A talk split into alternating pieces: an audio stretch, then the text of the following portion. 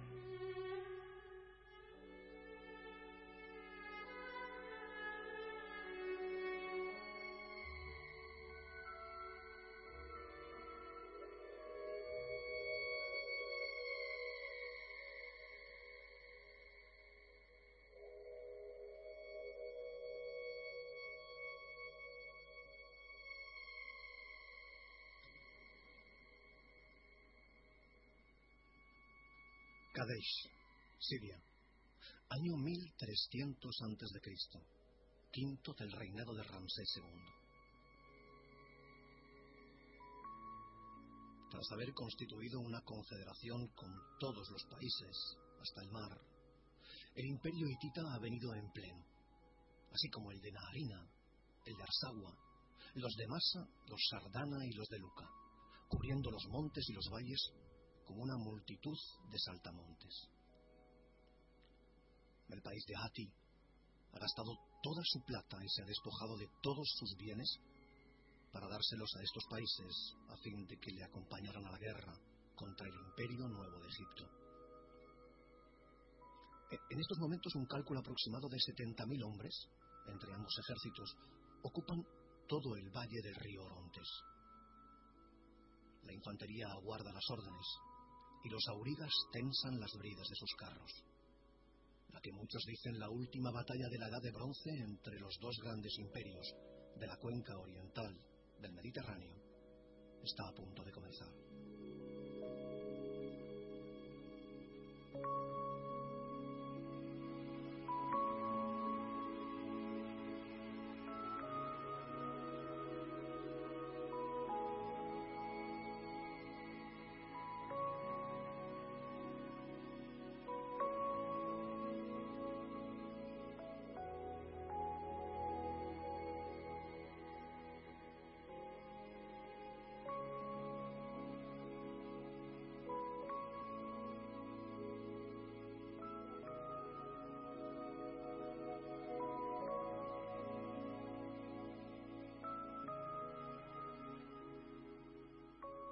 Después de largas horas de combate, la batalla ha tenido un resultado incierto.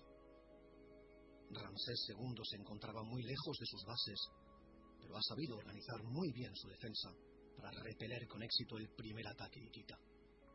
Los carros amorreos venidos del norte han arrollado a sus rivales y la infantería pesada de Amurru ha hecho el resto. Sin embargo, pese a esta victoria, las fuerzas egipcias no son suficientes para mantener su hegemonía en la región. Ante esta derrota táctica para los egipcios y un posible empate técnico estratégico, se antoja un más que posible armisticio. Ramsés volverá a Egipto a lamerse las heridas por sus grandes pérdidas y los hititas podrán restaurar paulatinamente su dominio sobre Siria.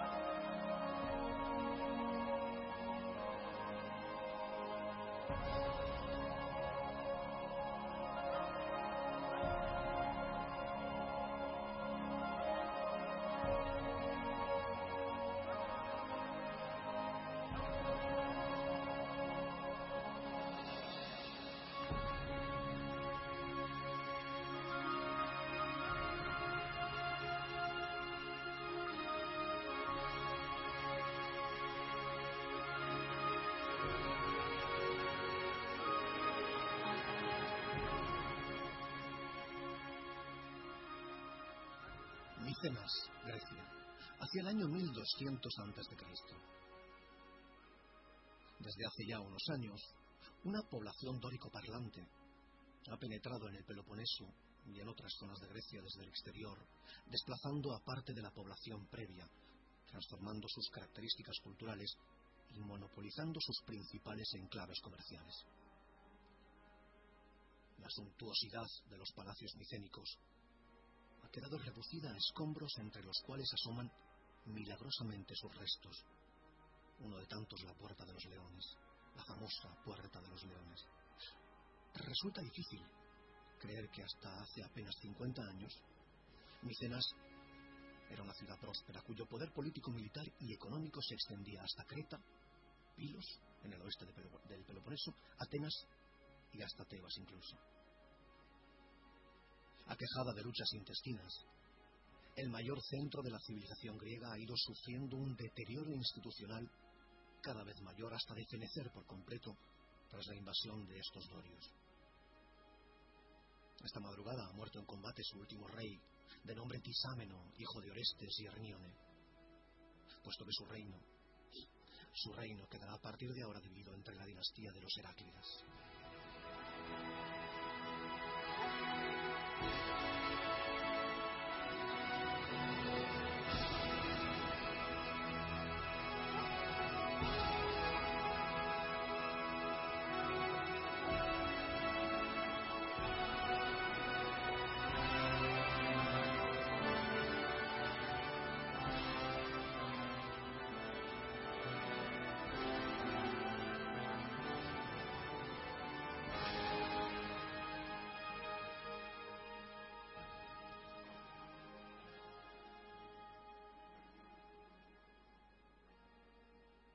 La silla, Chipre, hacia el año de 1190 a.C. Me escribes que se ha divisado en el mar al enemigo navegando. Incluso si es cierto que se han visto embarcaciones enemigas, mantente firme. Tus tropas, tus carros, ¿dónde se encuentran situados? ¿Los tienes a mano? ¿Quién te presiona tras el enemigo? Fortifica tus ciudadelas, sitúa ante ellas tus huestes y carros y aguarda al enemigo con pie firme.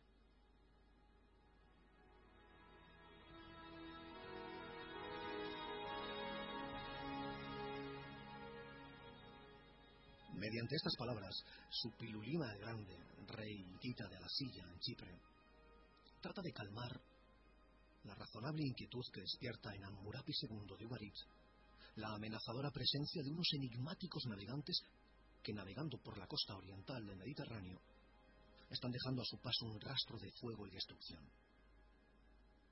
Ante la llegada inminente de estas terribles gentes que habitan en los barcos, el rey de Alasilla ha instado a su homólogo de Ugarit a que blinde sus ciudadelas con sus prestigiosas unidades de caballería.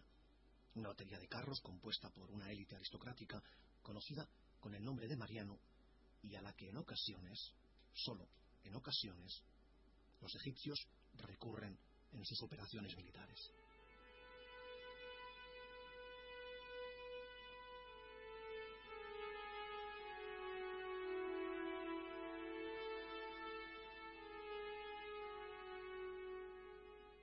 Fatídicamente el rey de Ugarit no ha tenido tiempo de reunir las fuerzas necesarias para hacer frente a los desconocidos invasores, puesto que ni Egipto, ni Damasco, ni Carquemish han acudido a prestarles ayuda debido a la rivalidad comercial que existe entre ellos. El inicial estado de alarma ha dado paso enseguida al de desolación. La otrora esplendorosa ciudad-estado gobernada por los Ixos, que durante más de 200 años se mantuvieron a la cabeza del comercio talasocrático de Asia Menor, se encuentra en estos momentos cubierta por un grueso manto de ceniza y gigantescos bloques de piedra. En una de las habitaciones del Palacio Real, entre amasijos informes, descubrimos el grotesco cadáver de un anciano. Junto a él, unos signos cuneiformes grabados sobre una tablilla de arcilla perfectamente partida que jamás viajó hacia su destino. Al juntar sus trozos, podemos leer. Al rey de la silla, mi padre. Esto le dice su hijo, el rey de Ugarit. Padre mío, las embarcaciones enemigas ya están aquí. Han incendiado mis ciudades y causado un gran daño a mi país. Padre mío, no sabías, no sabías que todas mis tropas estaban estacionadas en el país de Hati y que todos mis barcos se encontraban aún en Licia y no han regresado. Así que el país está abandonado a su suerte. Tenga presente mi padre que siete barcos enemigos han venido y causado un grandísimo daño. Si hay aún otros barcos enemigos, házmelo saber para que pueda decidir cómo actuar.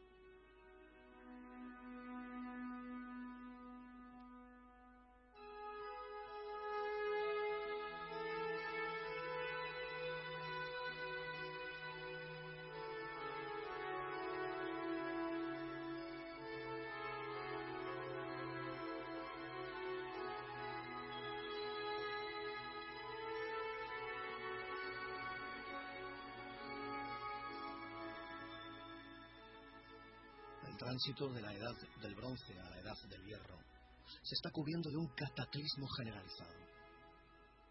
Tras la debacle ocurrida en Micenas hace apenas 15 años, Ugarit ha sido víctima ahora del ataque de unas tribus que parecen salidas de las entrañas de Apsu, gobernante de los océanos subterráneos.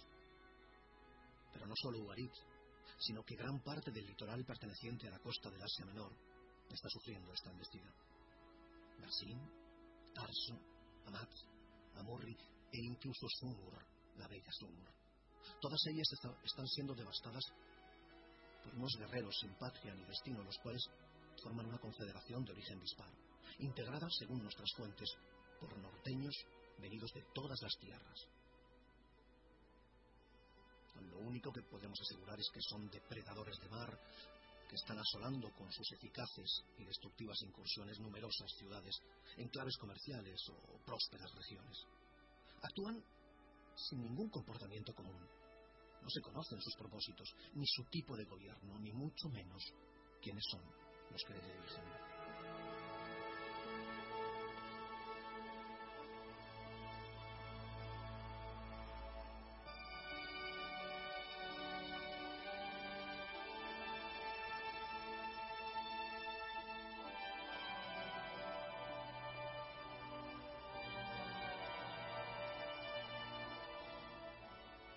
Más importante que nos hacemos es cómo han podido unos pueblos, por lo que se conoce poco numerosos, acabar y causar un colapso generalizado en todo el Mediterráneo oriental. Muchos de nuestros analistas afirman que esta gente responde a tropas de mercenarios que anteriormente formaban la base de los ejércitos de los imperios y reinos de la última parte del bronce reciente. Pero entonces, ¿qué razón les ha empujado a atacar y destruir?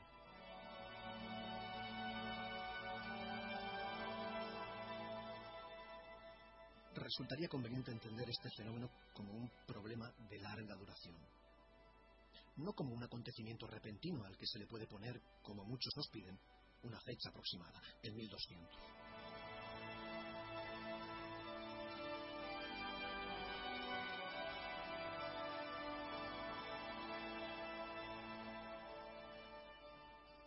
Por ejemplo, en Egipto, desde tiempos de Ramsés II los peligros son cada vez más cercanos al valle del Nilo, sin olvidarnos del faraón Mereftá, el cual ya derrotó en su quinto año de reinado a una coalición de pueblos formada por los Serdén, los Tereish y los Sluka, que aliados con los libios intentaron penetrar en el delta occidental.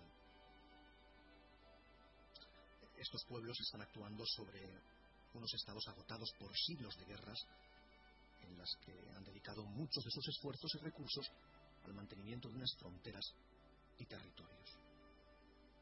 Unos estados en los que la situación en los campos se ha vuelto cada vez más complicada, con vacíos demográficos que han generado una inestabilidad generalizada que ha terminado por afectar al comercio, a las rutas comerciales y, por tanto, también a las estructuras de algunos reinos que basaban su prosperidad en el comercio.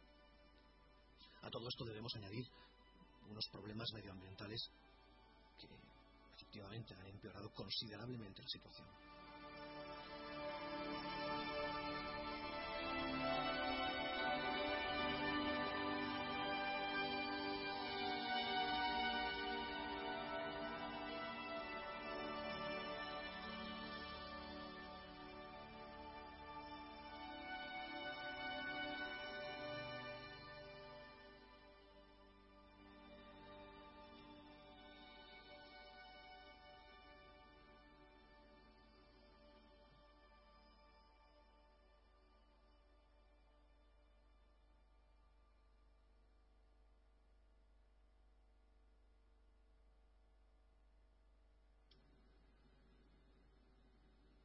Todos nuestros historiadores han tenido la oportunidad de comprobar en la historia de los diferentes reinos del bronce reciente cómo a medida que ésta avanzaba, todos deben prestar mayor atención a sus problemas internos y más cercanos, olvidándose de sus intereses más lejanos, de una política exterior expansiva o dirigida a debilitar al enemigo.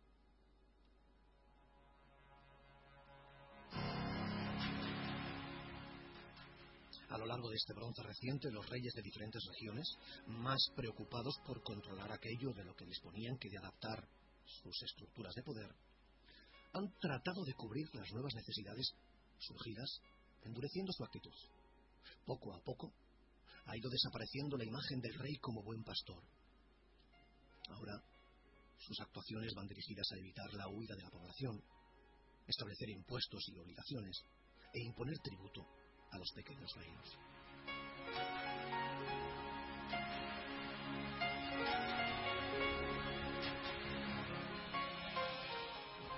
Al igual que ocurrió con Ugarit, ahora le ha tocado el turno a la capital del imperio hitita, Atusa, la cual se encontraba sumida en una profunda crisis desde hacía tiempo. Indefectiblemente sus defensas han ido cayendo ante el avance de una coalición formada por Shardana y Kashkas, cuyo principal armamento consistía en espadas de bronce cortas y lanzas largas, así como escudos redondos de pequeño tamaño. Sus guerreros van protegidos con una armadura de tiras de lino o cuero, reforzadas de bronce, que se ajusta sobre un falderín corto. Algunos cubren sus pantorrillas con gruesas grebas, utilizando sus lanzas largas y esbeltas, reforzadas en la empuñadura, asestan golpes de punta y de filo sin romperse, lo que proporciona una ventaja muy clara, muy clara en el combate.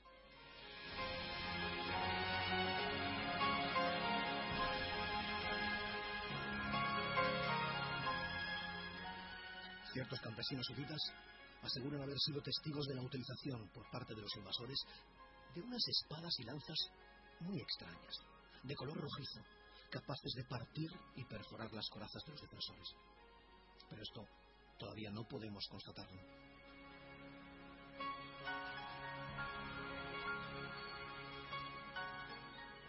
Los hititas, al mando de su rey Subirubima II, están movilizando gran cantidad de tropas para contener la invasión, pero a costa de desguarnecer otras zonas que están siendo atacadas y arrasadas.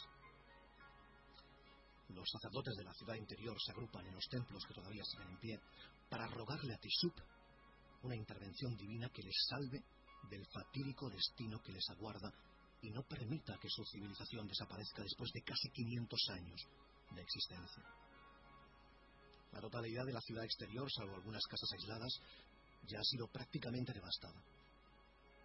La otrora infranqueable Puerta del León se inclina ahora ante unos pasos desordenados, torpes y sucios que continúan dejando tras de sí un camino sembrado de caos, muerte y desolación. ¿Hasta cuándo? Si nada ni nadie ha conseguido detenerlos. ¿Hasta cuándo?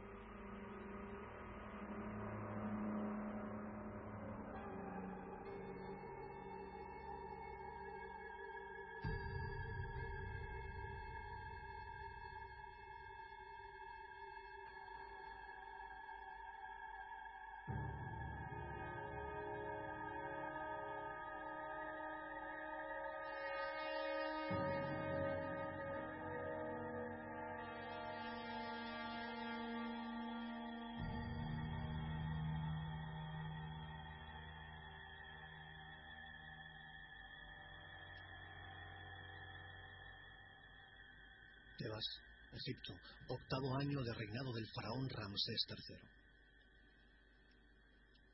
En las cercanías del delta del Nilo se acaba de suceder la principal batalla marina de la historia de Egipto. El faraón organizó su frontera en Yahi, Siria-Palestina, para preparar la defensa ante la llegada de aquellos que avanzaban contra su imperio. Aleccionó a sus príncipes y comandantes de guarniciones y a los marián, esa casta de la nobleza montada en carros, además de ordenar proteger la boca del Nilo con una poderosa muralla de barcos de guerra, naves de transporte y barcas mercantes ocupados de proa a popa por valientes guerreros bien pertrechados de armas.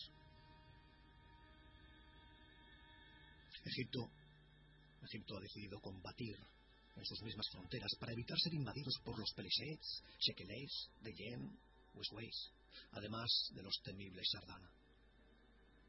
Egipto ha combatido a sangre y fuego en la defensa de su civilización, de su libertad y de su vida. Egipto ha cambiado el rumbo de los acontecimientos nefastos que se cernían sobre sus dominios. Egipto ha vencido.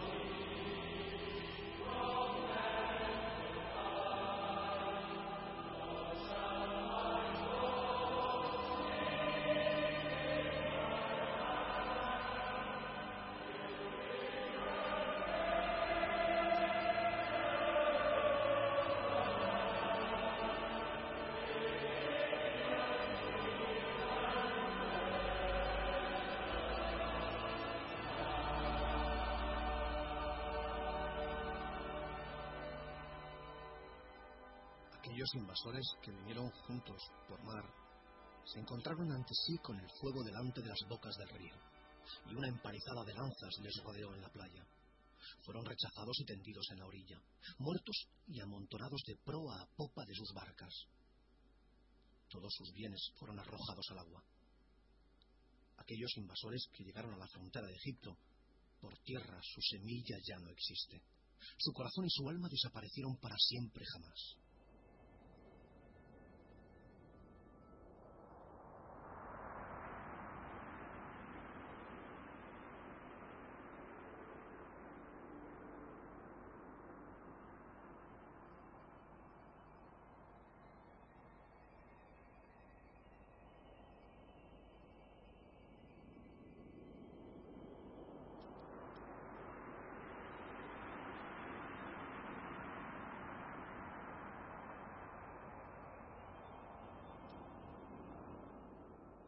Tal y la actuación de Ramsés III y sus comandantes ha detenido la marea de destrucción que amenazaba a su imperio. En primer lugar, antes del enfrentamiento directo, realizó el Egipto realizó una retirada estratégica replegando sus fuerzas de las posesiones que Egipto había ido conquistando en el Asia Menor, para con ello disponer de la mayor cantidad de soldados posibles.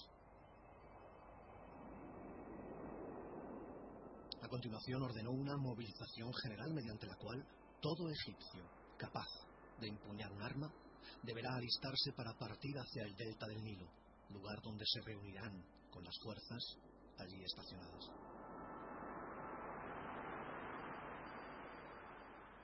Seguidamente llevó a cabo un perfecto aprovechamiento del terreno en beneficio propio. Hay que tener en cuenta que los hombres del faraón combaten en su tierra, conocen el Nilo de palmo a palmo, cada metro cuadrado de su delta lo convirtieron en un arma arrojadiza. De esta forma sorprendieron y acorralaron a las distintas partidas de estos pueblos invasores.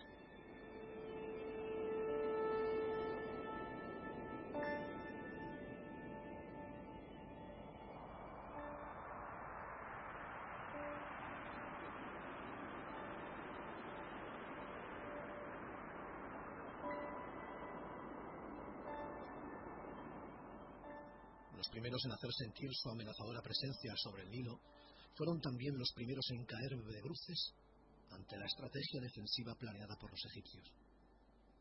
Los Shardana, originarios del norte de Siria, no pudieron evitar que casi la totalidad de sus embarcaciones ardiera presa del impacto producido por los burlotes egipcios. Nada pudieron sus largas espadas, esos gruesos cascos rematados con cuernos, ante la eficacia de los arqueros del faraón dispuestos por doquier en ambas orillas del delta. El resto corrió la misma suerte. Los Telesets, entre gritos de angustia, los Tereish, desconcertados, los Luca, resignados a su suerte.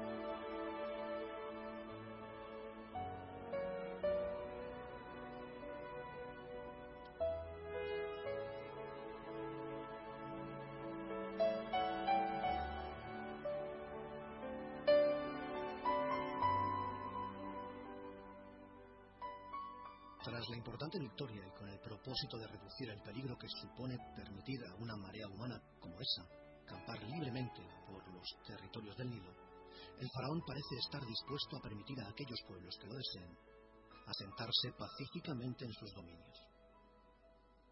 La tierra de Canaán, situada entre el mar Mediterráneo y el río Jordán, parece ser que reúne las condiciones propicias, además que se encuentra a una distancia prudencial del centro de poder. Ramsés ha asegurado personalmente a los líderes de los Pelechets y Jiheker que podrán reconstruir sus ciudades del camino costero siempre y cuando obedezcan las leyes que impongan los visibles sin esquilmar resoluciones judiciales o tributos. Como antaño, deberán acudir a formar parte del ejército del faraón cuando éste solicite su presencia. A cambio, se les pagará razonablemente descontando una parte de los ingresos obtenidos por el erario público o por la obtención de diversos botines.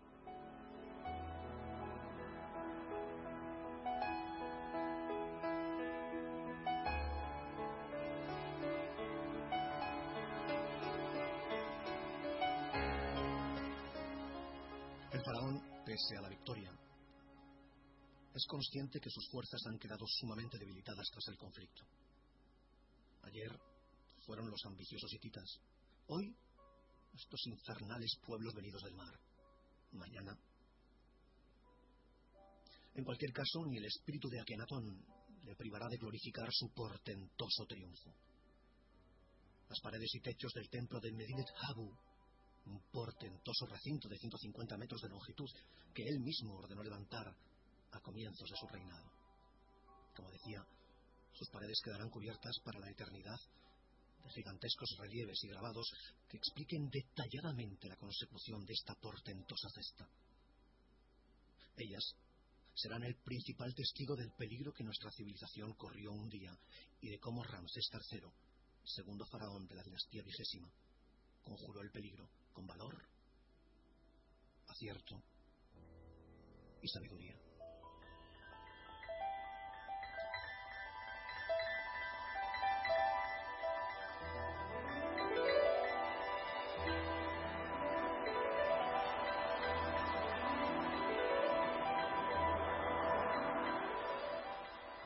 El faraón tiene razones para preocuparse.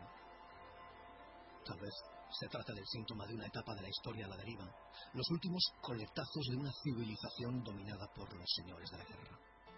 Tal vez.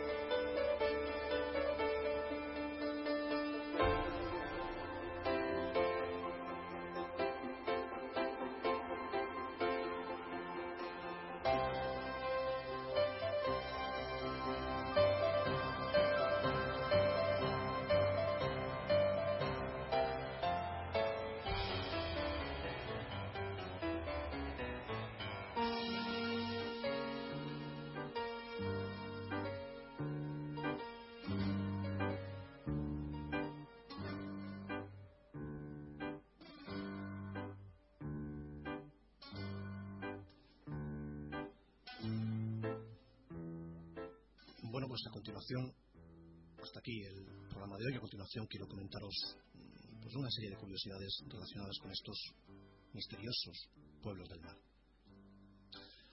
La denominación pueblos del mar se debe a un vizconde, un vizconde francés, Emmanuel de Rouge, conservador del Louvre y sucesor del, de aquel francés que descubrió la piedra roseta, eh, Champollion, en la Cátedra de Arqueología Egipcia del Collège de France, que la utilizó a mediados del siglo XIX para englobar a los distintos pueblos que aparecían en algunos textos egipcios.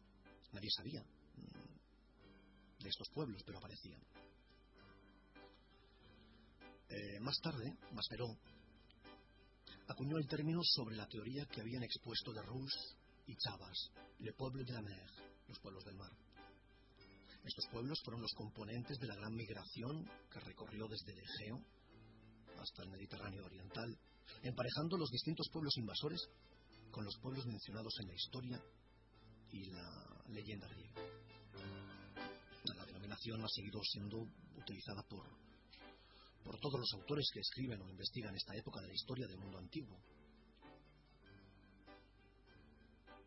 Hace ya bastantes años, eh, recuerdo que Drioton y Bandier titulan en su apartado octavo con el nombre La lucha contra los pueblos del mar.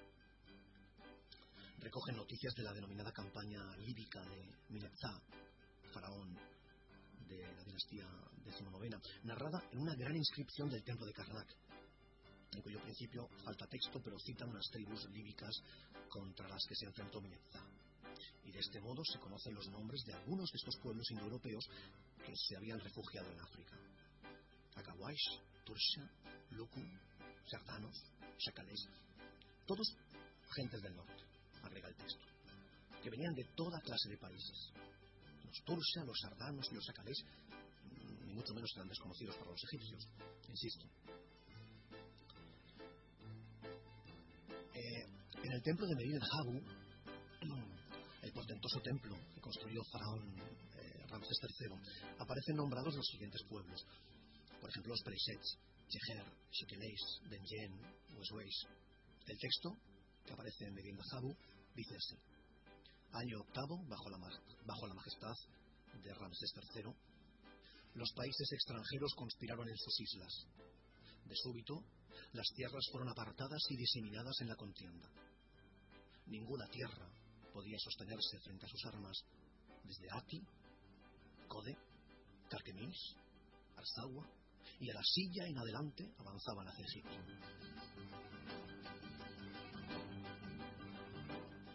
El papiro Harris, redactado al inicio del reinado de Ramsés IV, pero tal vez de la misma época, ojo, y gran documento de la época de Ramsés III, añade el pueblo de los Sardana, los temibles Sardana, puesto que hay un trozo del texto que reza así.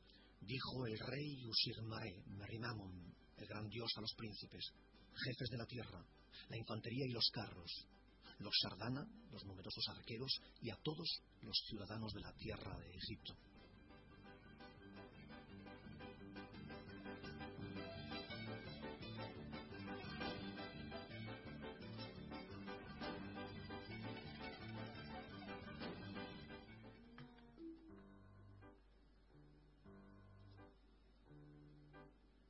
cuanto a las fuentes, las fuentes que los historiadores e investigadores han utilizado para hablar sobre estos misteriosos eh, pueblos del mar, pues entre muchas, eh, quiero, mencionar algunas. Por ejemplo, el obelisco de Biblos. Biblos es, Biblos es una ciudad eh, situada en, en, la cuenca del Mediterráneo Oriental, perteneciente a la antigua Fenicia. pues en este obelisco de Biblos, como digo, el primero de los pueblos étnicos de los que posteriormente fueron considerados como los pueblos del mar, está atestiguado en los jeroglíficos de un obelisco en el templo de Biblos, como decía. La inscripción menciona a Kukun, hijo de Ruk, que se ha traducido como Kukunish, hijo de Luca, o bien el licio. Bueno, se han dado, a este respecto hay que decir que se han dado diferentes dataciones, pero la que más se ajusta es la que abarca entre el 2000 y el 1700 a.C.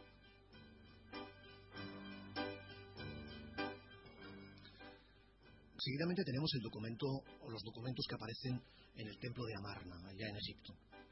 Los Luca y los Sardana aparecen en las cartas de Amarna de época de Amenhotep III o Agenatón, a mediados del siglo XIV a.C. Un Sardana y otros tres hombres aparentemente mercenarios renegados, ojo con esto, mercenarios renegados, han sido ajusticiados por un supervisor egipcio. Hay tres versiones similares en las cartas numeradas, las cartas diferentemente numeradas, quiero decir, que son copia una de otras. En una de ellas, los Luca son acusados de atacar a los egipcios aliados con los Alasilla, a quienes más tarde incautaron sus aldeas. He aquí el efecto dominó que hablábamos en el texto. Tenemos también las cartas de Ugarit, que aparecen en el segundo, en el segundo episodio, por así decirlo, del programa.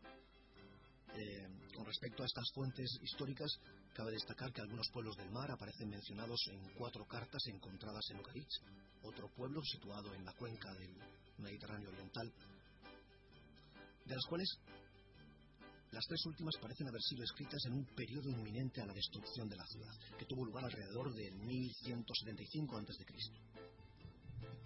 Las cartas datan, por lo tanto, de los periodos más tempranos del siglo XII a.C.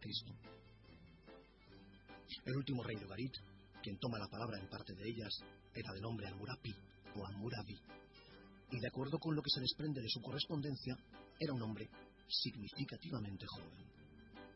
Eh, bueno, para los neófitos hay que decir que hablábamos de Amurabi hace un par de semanas, aquí en la Posada de Clio, acerca de Mesopotamia y la ciencia, el rey babilonio Amurabi.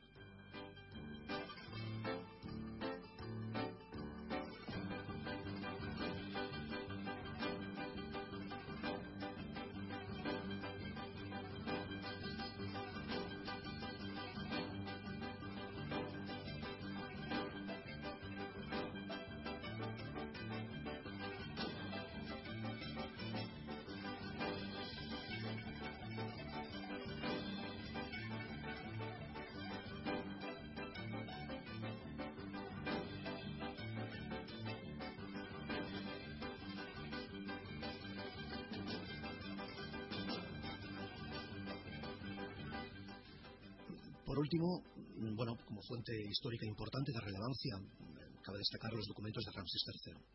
Aquí es donde más información histórica aparece a este respecto. Ramsés III se vio obligado a hacer frente a una ola de invasiones de los pueblos del mar. Entre ellas, la mejor documentada es la del año octavo de su reinado. El faraón, eh, bueno, el faraón registró todas sus batallas en su templo funerario de Medina Jabu, como decía, la principal fuente sobre los pueblos del mar esto tiene que quedar bastante, bastante claro. En Medina Jabu es donde, donde se obtiene la mayor parte de la información eh, a este respecto. existen diferentes hipótesis acerca de su origen.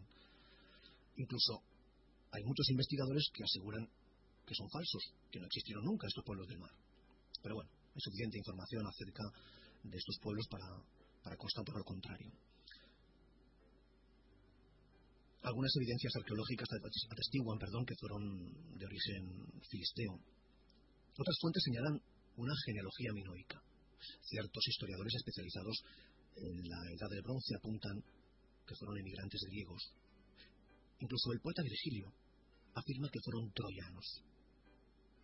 Algunos historiadores, tal vez sea esta la teoría más extendida, creen que la oleada de destrucción y retroceso que causaron los pueblos del mar fue provocada por el efecto alud, por el que unos pueblos son atacados por otros y pierden sus posesiones, sus casas y sus cosechas y no tienen más remedio que emigrar a otros lugares en busca de sustento, que pueden conseguir arrebatándoselo a otras poblaciones y convirtiéndose en saqueadores.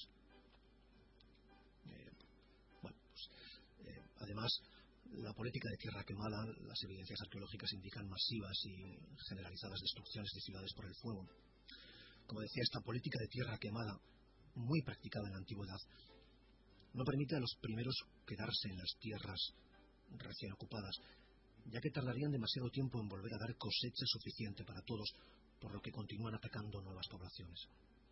De este modo, el primer grupo se une al segundo y así sucesivamente convirtiéndose finalmente en una oleada humana difícil de detener.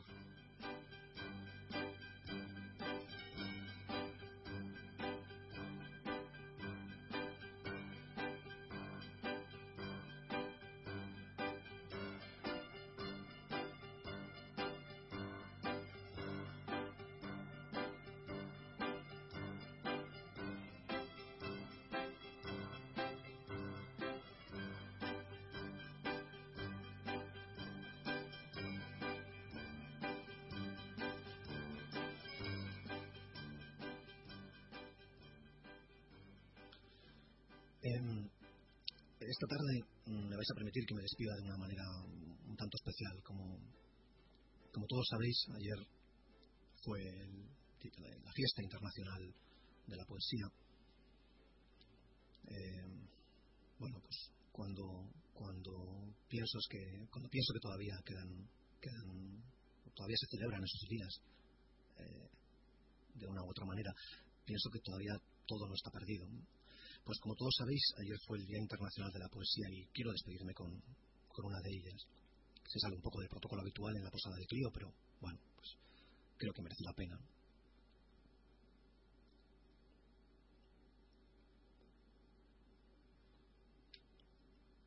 Dice así.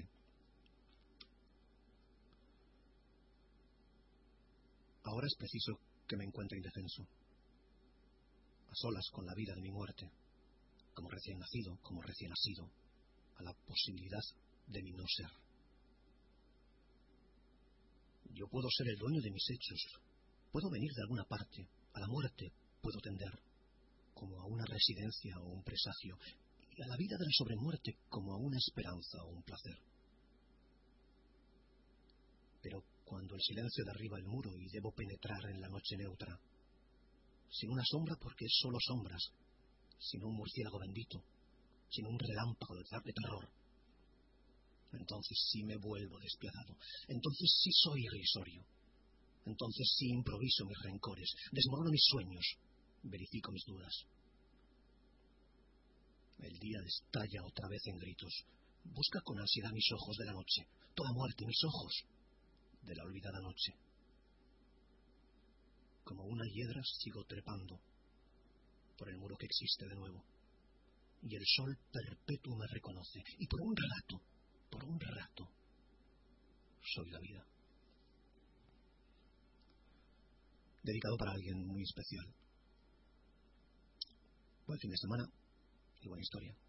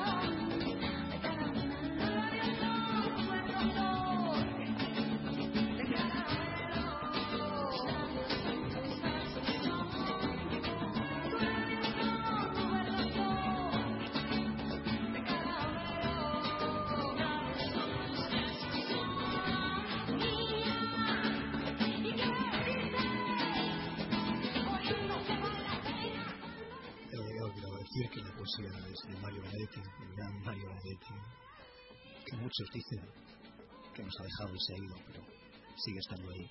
Prueba de ello es esta obra de arte. Y bueno, la poesía es como una hiedra, Mario Benedetti. Buenas tardes.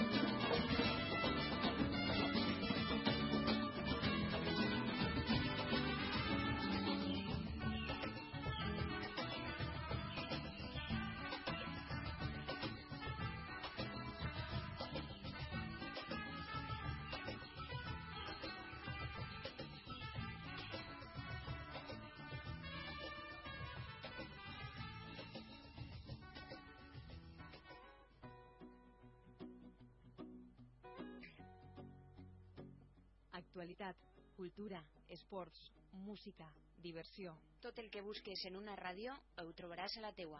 Burjassot Ràdio, 93.8 de la FM. tried to beat you, but you're so hot that